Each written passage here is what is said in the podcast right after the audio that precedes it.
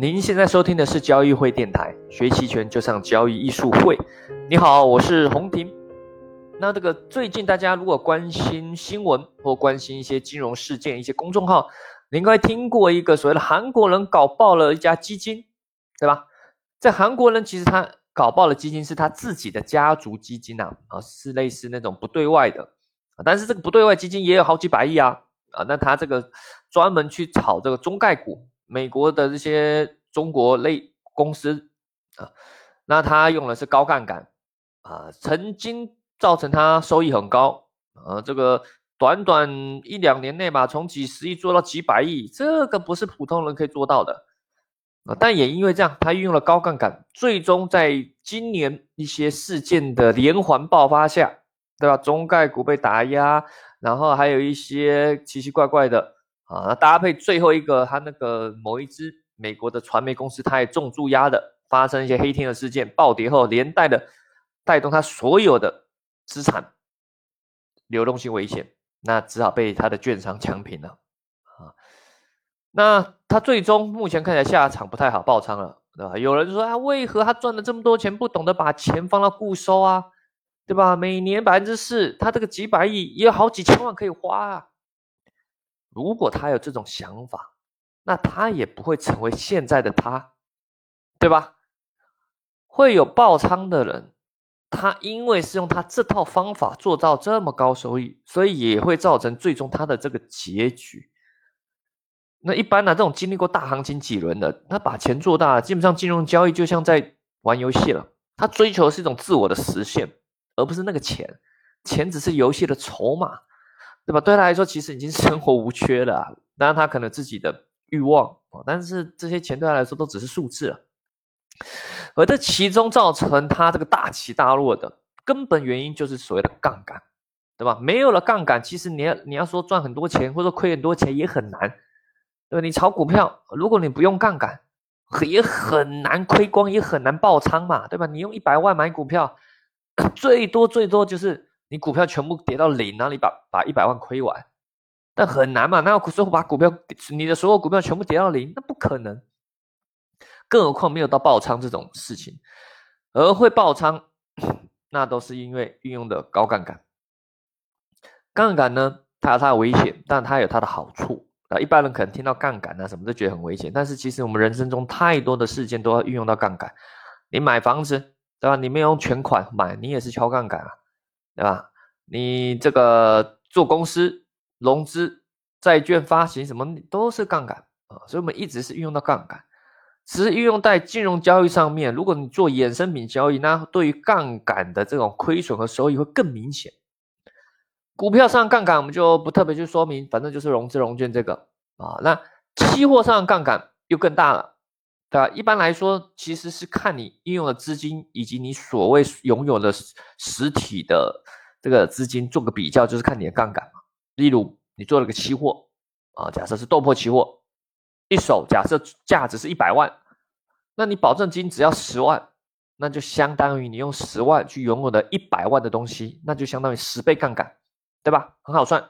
期货是这样看，股票也是这样看。那么你这个反正线性商品都是这样的看，你买房子这种杠杆都是类似的。但我们今天介绍是期权的杠杆，期权的杠杆就比较特别，因为期权是非线性的产品，所以它不能用这用这种线性的思维去思考它杠杆。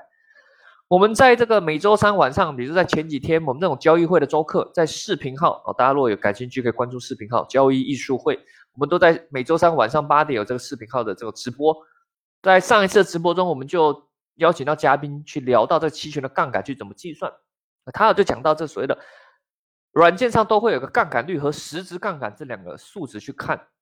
一般如果你纯粹去看杠杆率会不准，因为例如你期权买个虚值期权，可能只要花一百块，结果你拥有例如我们说 三百 E T F 期权好了， 三百 E T F 期权一个期权合约是一万股，也就是如果你买个虚值期权只要一百块，你用了一百块就可以拥有相当于假设我们说 三百 E T F 现在每股价格在五块钱，相当于有五万，用一百块可以拥有五万的东西，那你这杠杆多高啊，对吧？夸张的高。可是实际呢，你会发现期权不是这样的、啊、一般说高杠杆就是说赚得快亏得也快，可是你知道期权买方亏损有限，获利无限嘛，所以它杠杆就不是这样看的。所以你拥有一百块，那拿到了五万，其实你不是马上拥有类似这样的杠杆。期权买方它很特别，它是非线性，它在上涨的时候需要去看它的 Delta， 也就是说这个权利金的变化是如何跟这个标的的去联动的。所以你看虚值期权一般来说啦，它的这个 Delta 都很低，但是随着行情一直上涨一直上涨，你是虚值期权越来越靠近平值和实值的时候，它 Delta 会越来越增加。就把 Delta 这个含量考虑进去，那你就会发现它的杠杆就没有实际上这么高。所以软件上会有会有一个叫实值杠杆的东西，这个这个栏位其实它的公式啊也很简单，就是期权价格的变化百分比啊，应该说 E T F 价格去除上期权价格啊，再乘上个 Delta， 就是所谓的实值的杠杆。那你就会发现，哎，这个数值就会小很多了啊，你的虚值期权看起来杠杆就没这么高了啊，而且也不是越虚值杠杆越高，它会找到一个平衡点啊。所以一般来说，你去看，通常约大概在虚值两档左右是实值杠杆最高的地方啊，或者是说你靠近平值实值一档啊两档，差不多就在那个地方实值杠杆会比较高，不是越虚越高。那你要看，那如果这个很实的地方，你会发现它杠杆是不高的啊，因为你越实值会越像标的嘛。可是即使再实值，它还是自带杠杆。例如你自己打开软件去买一个很实值的认购期权，五十 E T F 或 三百 E T F 都可以，那你会发现它的杠杆可能大概是八倍九倍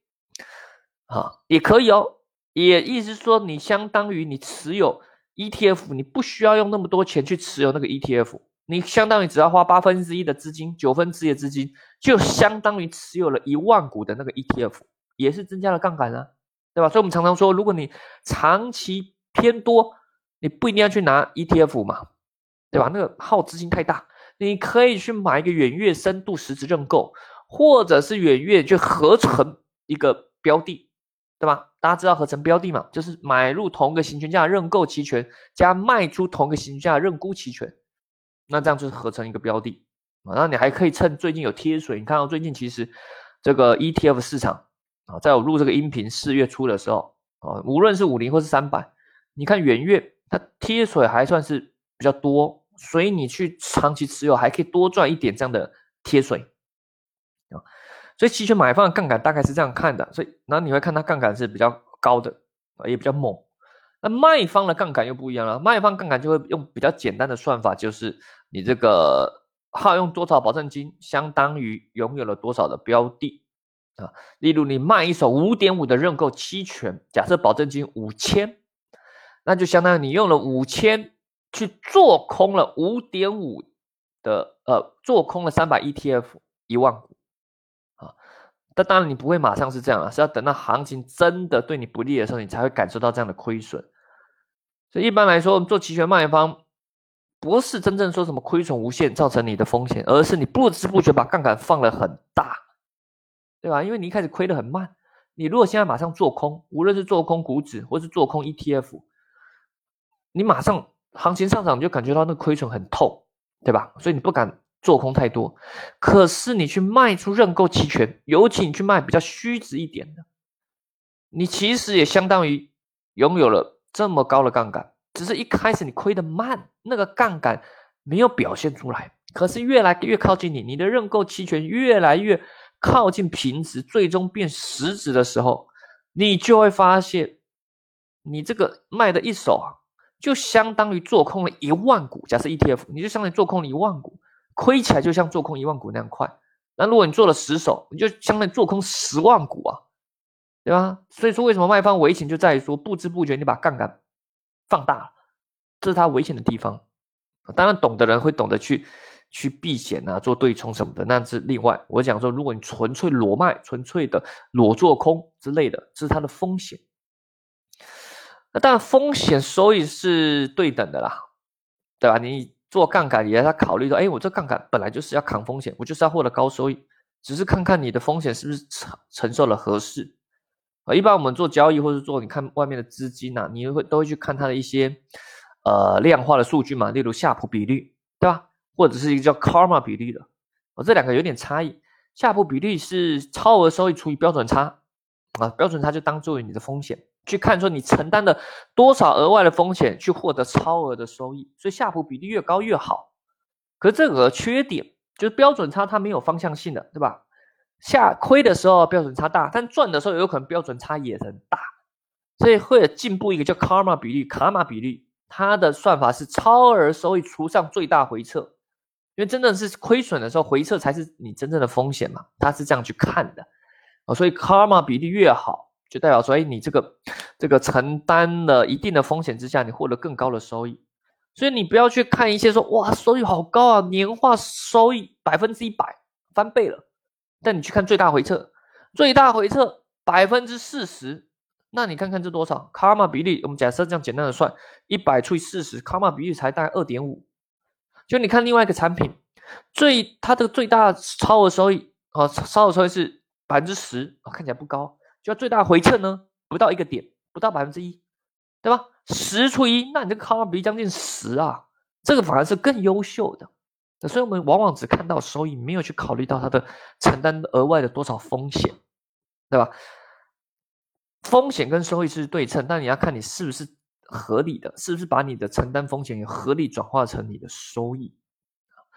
不然的话就常常遇到一些过程中就扛不过去啊，对吧？像这个韩国岳云鹏、哦、这个他本名叫憋晃啦，我们刚刚开头说那个事件嘛，韩国那个爆仓的基金，他有可能最终他对了，假设啦，最终他的赌的这些媒体股、中概股，最终可能假设一年后或者半年后涨得很高了，可是他中间的过程就没扛过去啊，尤其衍生品交易中间的过程你没扛过去，那未来的这个终点对你来说都不重要了，因为你在中间就出局了、哦、用了杠杆的这个交易的话，更需要考虑到过程。期权也更重视过程，它就是一个入境交易。那如果你要用得好、呃、你又想说我怎么老师我怎么想要抓高收益，你说一波流，对吧？常常说趋势一波流，那我怎么样可以这个真正的在承受杠杆的情况下又能去抓取到一些趋势？那你就要做一些搭配啦，对吧？假设你真的判断出什么行情，那一开始行情在铺垫的时候可能是一些折磨嘛，可能是震荡上涨 N 字型上涨之类的，那你用期权买方不是很有利，卖方你又觉得赚得慢，那你可以用期货先布局些底仓啊，清仓布局底仓，慢慢的布，等到最终你判断行情，因为最终一定会有个主升浪喷出的喷出的行情，无论是你判断趋势突破或是区间突破之类的，或者是你什么均线这个突破之类的，反正你有个判断方式，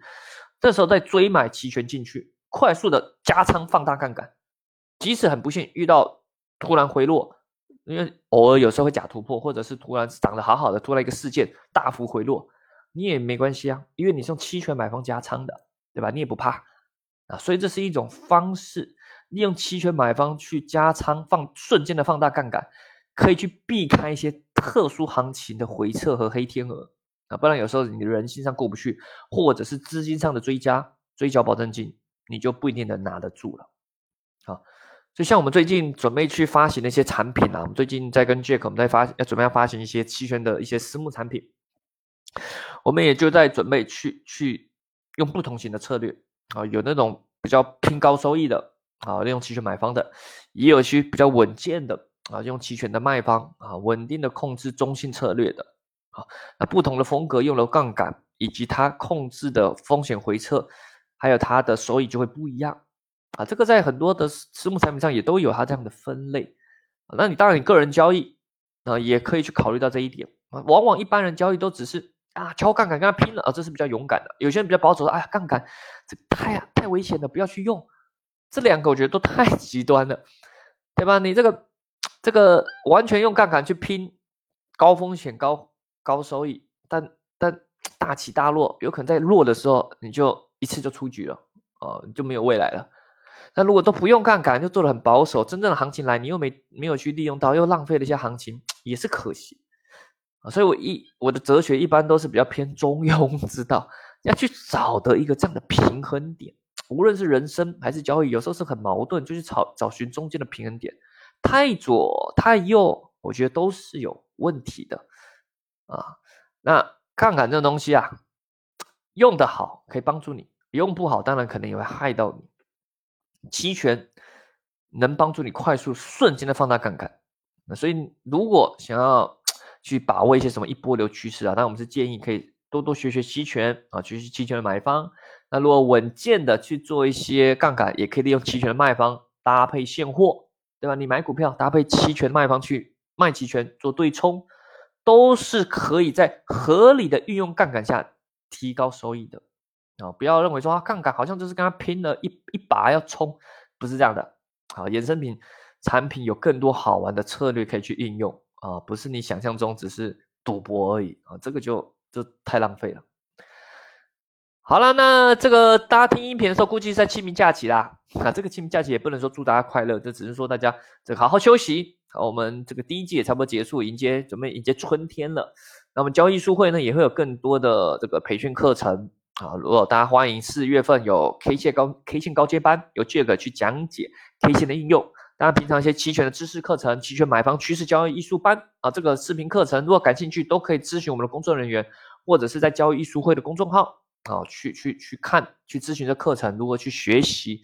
啊？那当然，我们最近发产品，如果大家有感兴趣的，啊，是关于期权的私募产品，有兴趣也可以咨询我们的工作人员。好了，那我们下期再见，拜拜。